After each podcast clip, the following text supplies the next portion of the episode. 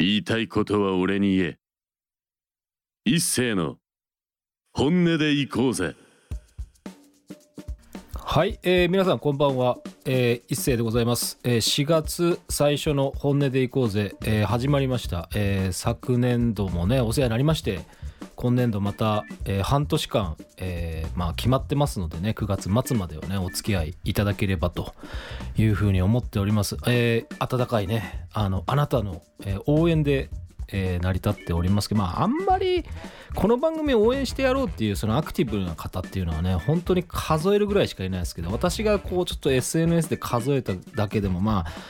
5人ぐらいはねいるんじゃないかなっていうふうに思ってますけどまあねありがたい話ですよねその川崎市民として聞いてる方はねちょっとリアクションが薄いかなっていうのがまあ今日はこの頃の感想でございます。えー、まあ、ちょっといきなりこんなぼやきから入りましたけども、まあ、あのこの番組はですね私が日常で興味を持った人物やコンテンツを紹介したりやっぱね応援する番組なんですよ。だからね元気になってほしい。あの俺が一番元気じゃなかったとしてもあなたには元気になってほしい。そんな番組にね半年間またしたいと思ってますのでねお付き合いくださいませ、えー、あとはやはり大事なスポンサーもねいらっしゃいますね。あの防犯工事が鍵に関するスペシャリストドリプル A ラジオをお聞きの方で困ったことありましたらお気軽にフリーダイヤルにお電話。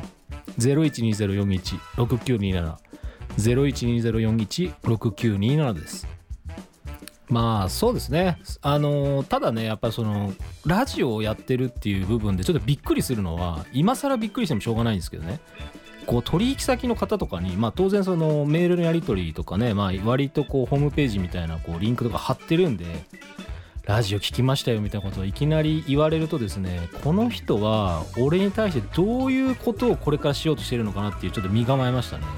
まあちょっと照れくさいっていうのもあったんですけどどんな意図があってなんかラジオやってるって強調したことないのに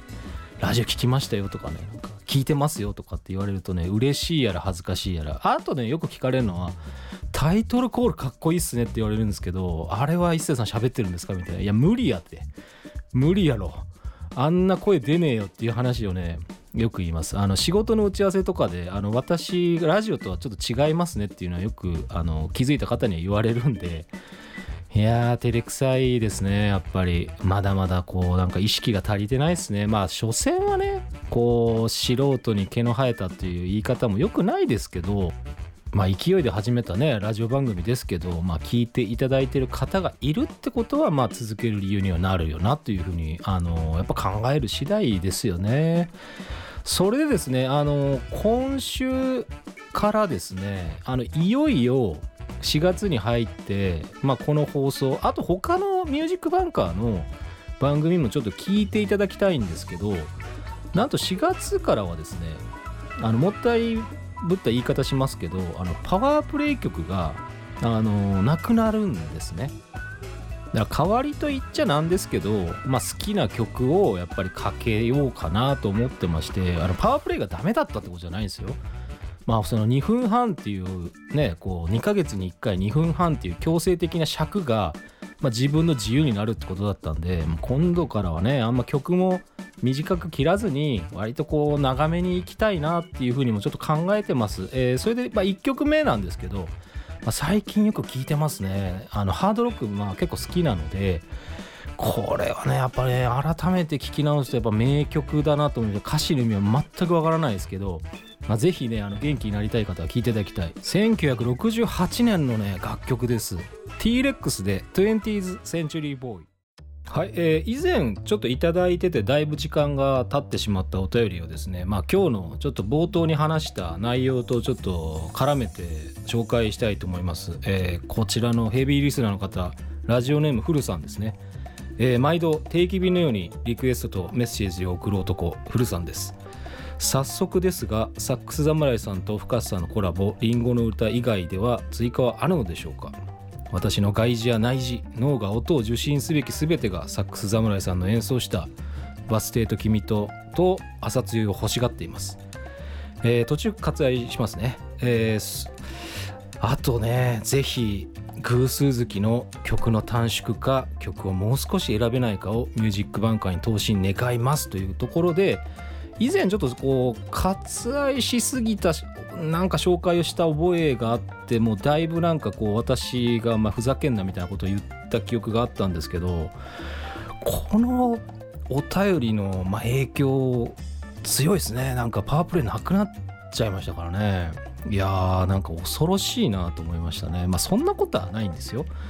まあ連絡が来たのがね何月だったっけなと思って3月の頭ぐらいですかね。4月以降の編成こうなりますからよろしくお願いしますみたいなのがディレクターからこう、まあ、BCC でメールが一斉送信されてたわけですよ。こう皆様へみたいな。ラジオパーソナリティ、まあ、編成の皆様へみたいな感じで来てたのでどれどれって見たらねあのパワープレイやめますみたいな。おっとっていう感じですごく思いましたけどこれは何かねそのリスナー様のなんかお声があったのかね他でも。まあ分かんないですね。これ深くね突っ込むとやぶへびになりかねないんで私もまだディレクターとかそのミュージックバンカーの関係者の方にちょ怖くて聞けてないんですよね。あの知り合いにいやなんか4月以降パワープレイなくなるらしいっすわって話をしたらお前がいじりすぎたんだからお前かけてるアーティスト謝れって言われましたね。すごいショックでした。あのすごいなんか正論こもっともって感じでした。あのまあいじってたのは間違いない。まあここで反省してもしょうがないんですけど別にかけたくなかったってことはないから。まあ仕事だしねちゃんと紹介しようと思ってかけてましたからそれがねなんかお前がいじりすぎたからアーティストが嫌になっちゃったんじゃないのとかなんか引き上げられたんじゃないのざまあみたいな風に言われるとさもうグーのでも出ないよね。正論すぎて。いやけど俺はそんなことはしてないよっていうのを今ここであの言っときたい。あのちゃんと今ディレクター聞いてるんだったらその辺の真偽をね今度また会った時に教えてもらいたいですね。あのまたリモートですからこれ。まあリモートもねまあいいんですよ。その結構そのゲストの方とかをまあ呼びやすいっていうかね時間の都合とか曜日の都合つけやすいんでいいはいいんですけど、まあ、そろそろだんだんなんかスタジオで収録戻りたいなっていうふうにはね思ってるんですよね。どうせ一人だしあの友達もいないしっていうことでねこのラジオに出てやろうっていう人もそんないないですから。いやあの分かってるんですよ。お前がちゃんと呼べっていうのはあのそこの聞いてるあなたに言われなくても分かっちゃいるんだけどやっぱりこうスケジュールの調整って、まあ、割と大変になるじゃないですか。だからねちょっと東京に来ていただいて一緒にスタジオで撮りたいなっていう方をちょっと今度はゲストに呼びたいですね。緊急事態宣言は明けたんですけどまあね陽性者の方はねどうも増えてる傾向らしいしね。まあそこでねまあ別に一言言わせるも何もないんですよ。まあやっぱりねそれ増えるってっていう感じですね。もう一言で言うともう増えますってそれは。まあしょうがないっすよ。あの街中見てればね。まあそう思いますもん。街中じゃなくてもね。緊急事態宣言明けたからみんな集まろうよとかって家で集まっちゃう人もいるかもしれないじゃないですか。もうそれはしょうがないっすよ。もうね。わかんないです。もうこちらではね、もうそんなことどうこう言う立場にはないんで、わかんないです。ちょっとぼやいてみましたけどね。私は怖くていけないですやっぱり。あの、やっぱよく喋るじゃないですか、自分自身が。まあ、それ自覚してるし、声もでかいし。やっぱりマスク外してね、人と喋るのすごい嫌ですもん。なんかこう、迷惑かけたくないっていうのもあるんですけど、だからやっぱりね、本当にこう、4人とか5人とかで集まりましょうとかっていうのはまあ無理ですね。まあ、仕事の打ち合わせ兼ねて、まあ、まあ食事でもどうですかっていう話になって、まあ、2人ぐらいだったらまだねまだいいんですよ。でもこれがねなんかもうね飲み屋とかもう飯食う場所も人が多いんですよ東京はやっぱ8時9時までしかやってないっていう時期なんで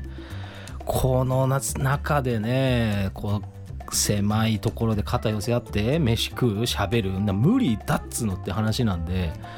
まあほぼお断りですね。ほんと会社員時代のことを思うとねほんとよく言ってたなと思いましたけどね。まあ社内とかね社外も含めてまあそれなりのポジションになっちゃうとねなんかこう行かなきゃいけないこうお世話しなきゃいけないわけですよ。こう上司の面倒を見たりもしなきゃいけないわけですよ。こう部長があそこ行きてとかさ役員があそこなんかこういう相手となんか飲みたいからセッティングしろとかさ社長の飲み会とかに連れて行かれたりもしましたよ。本当に。まあいい思い出もあるんですけど、まあ、大体がねもう家族からしてみればねお前どうせ会社の金で酒飲んで飯食って遊んでるだけだろみたいな風にしか見られてなかったんで今もうそんなことないですからね。あの自分でちゃんとこう調整しながらね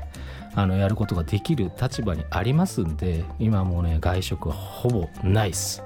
まああの一人でねお昼こううどん食べに行ったりとかそういうのはありますけどやっぱ人といっぱい会ってっていうのはねほぼないですね。それはもうやっぱりリモートじゃないですけどまあズームとかまあ下火になりがちな、まあ、クラブハウスとかでまあなんか知り合いの人たちと集まってみたいなトークすればいいんじゃないのっていう程度なんでお酒の席をねこう催したいとはね、まあ、正直全く思わなくなってしまいました。まあ話はねまあちょっと元に戻りますけど、まあ、4月といえばまあ、入社であったり入学であったり私の場合はねあんまりその入学っていうことに関して深い思い出が、まあ、ないもんですから、まあ、大学出てませんからあの、まあ、聞けばわかるでしょこのなんか物言いがね教養と知性が全くないなんかこうドストライクなもうなんか語彙力がない喋りでラジオを組み立ててる構成っていうのが聞けばわかると思うんですけど、まあ、大体その就職で出てきた時にまあやっぱ都会でねやっぱりこう高知のど田舎からまあ東京に出てきて、まあ、仕事をするぞってこう身構えてた自分をねやっぱこうどうやってこうまあ折り合いつけてったかっていう話もそうですけどまあご実家にいらっしゃる方でもやっぱ新しい環境で仕事ってやっぱ変わるんでねやっぱその学生の頃って本当にやっぱり全然違うなと思いましたね。やっぱりねあの休みないからえー、あの夏休みないからあの春休みないからあれがすごいきつかったですね最初。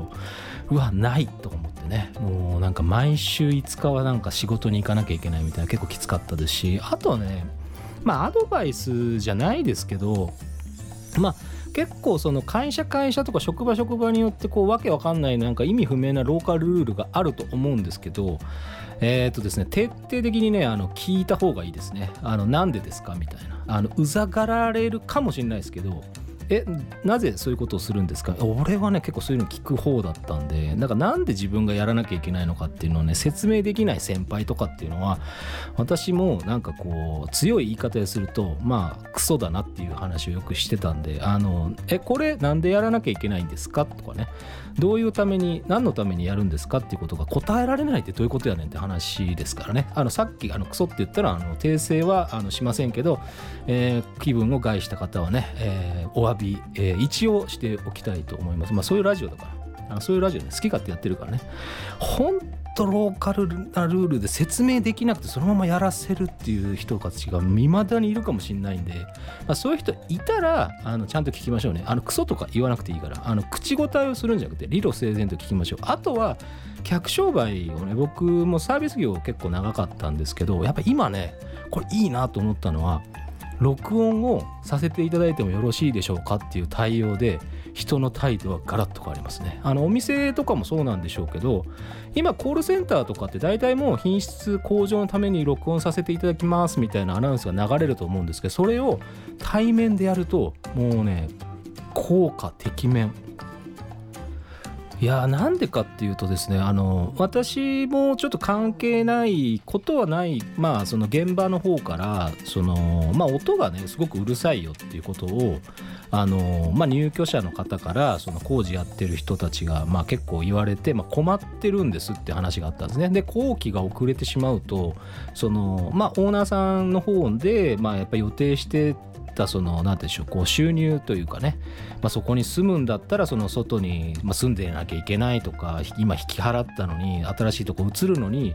余計にまたお金がかかるんでそのコスト誰が持つんだとかね。もうなんかその工事の会社のねなんか元請けなんかもうちょっと半分切れ気味でしたからね。なんかうるさいって言われてんのはそっちなのになんかこっち側にねなんかもうこんなんじゃ困るんですよみたいな。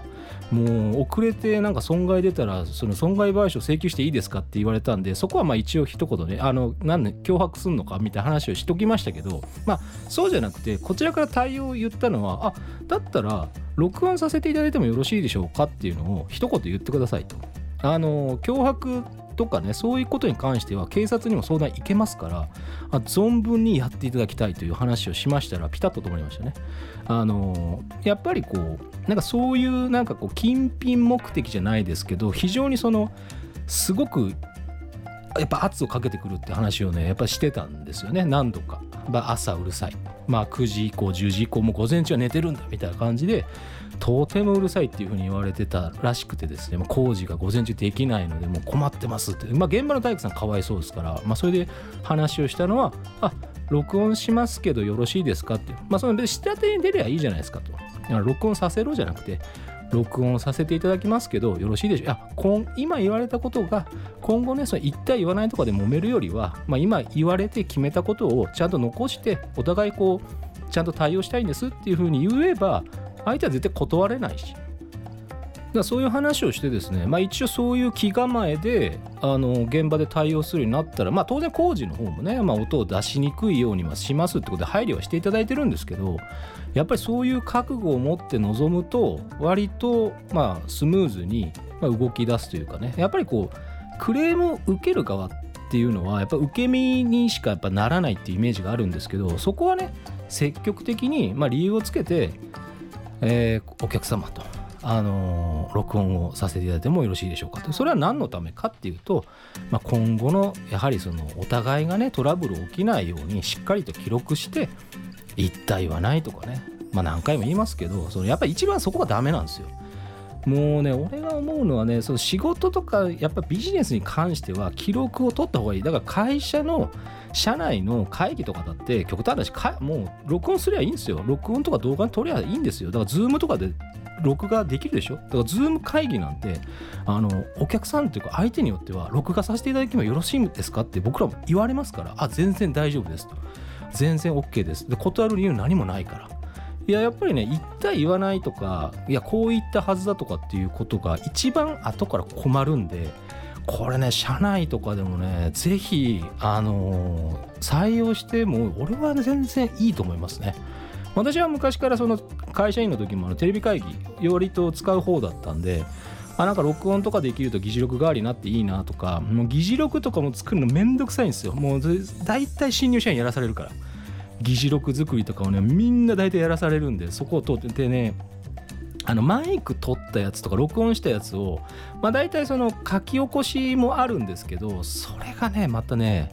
結構聞きながらやるのってめんどくさいんであの議事録を作るのにあのワンポイント言うとまた話それましたけど聞きながらね議事録を作っちゃいけませんね。あれは一番時間かかるんで議事録はもうその時に要点要点をバーッともう議題ごとに書き出して誰がこういうふうに言ってこういうふうに決まりましたと。で次に持ち越しますとかっていうのをこう端的に残していけばいいのでこう人が喋ったことを書き起こそうとするとめちゃくちゃ大変なんでその議事録の作り方はねあのおすすめしません。あの議事録はその場でメモってあの端的に作るようにしといて後で清書するっていう方がいいと思います。後ででその自信ない部分をちょっと聞き返してみようかなっていうふうにやった方がいいと思うんで大体ほら会議の内容で喋ったまあ1時間あってさ1時間音が入ってたって大体このラジオと一緒で大体ろくな内容ないからあの聞く価値があるところはもう要所要所しかないから誰がこう言ってでこういうふうに今後こういうふうにしましたっていうことしかないから、まあ、そこは強くね言っておきたいですね。あの誰に対してかは分かんないですけど、ちょっとこう怒りがね、こう半分込み上げ気味で、今はないですよ。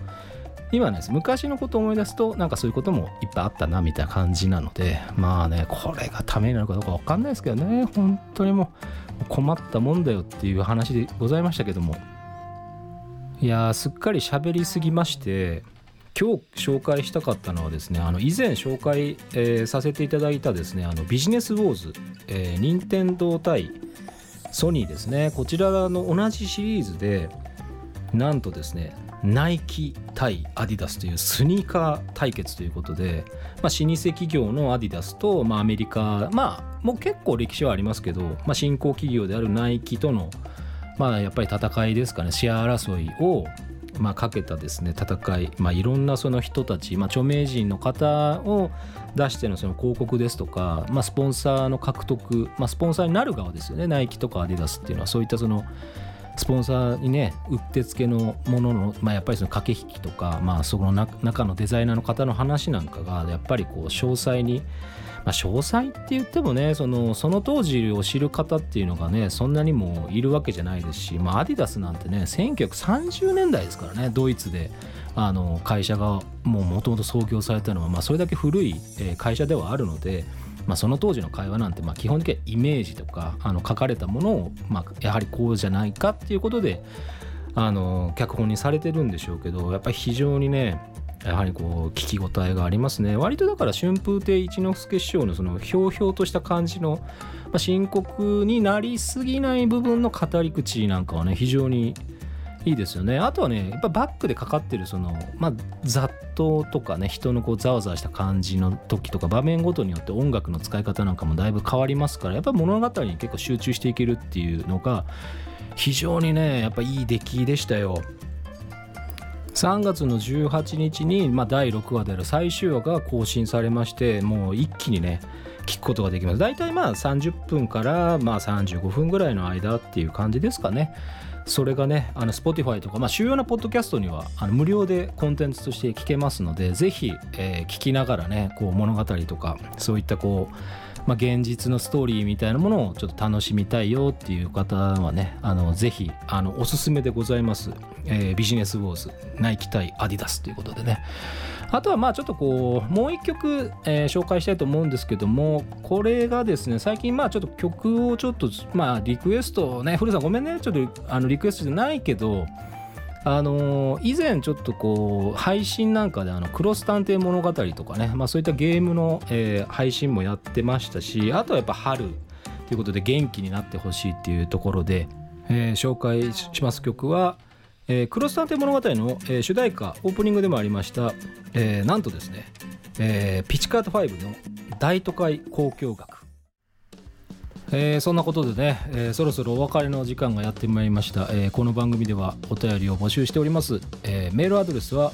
本音アットマークミュージックハイフンバンカー .com 本音の綴りは HONNE えー、ミュージックバンカーでね検索しますとこちらのメールアドレスのリンク等ありますのでねぜひ番組一覧他のまあ番組もねぜひよろしくお願いします。あのちゃんとねパワープレイ曲が他の番組でもかかってないかどうかを確認してください。私だけが干されたっていうことがねあるとすごくその私の知人が言ってた通りの話になってしまうのとリスナーの力が恐ろしく強いという番組になってしまいます。のであのそんなねあの人にマウントかましたい番組ではございませんので、えー、ぜひ他の番組も楽しんでください。ぜひよろしくお願いします。まああのそんなことでねあのいろいろこう無駄話をさせていただいた、えー、30分弱でございますけどもね。まあこれからまた半年間、あの、やらなきゃいけないということでございますのでね。しっかりとラジオやっていきたいと考えておりますよ。最近ねなんかこう、まあ、春先だからテンションが上がりづらいのかなっていうふうに思ってたんですけどだんだん元気になってきました。あの運動を増やしたんでだんだん元気になりました。やっぱりねこう心が疲れ気味だなって時はね体を動かした方がいいなっていうのはねやっぱりこう実感しましたね。最近はちょっと、えー、ジムに行く回数もね増やしてます。あのー、正直ガラガラですけどね。こんなにガラガラでやっていけるんだろうかっていうぐらい、えー、ジムは今私が行ってるところはガラガラなんで当然セーフティーな状況でねあの運動できるんでまあちゃんとね会費分は元を取りたいなというさもしい気持ちでいっぱいでございます。ということでね、本日は、えー、ここまででございます。お相手は、えー、一世でございました。それではまた生き延びてお会いしましょう。ありがとうございました。こんばんは。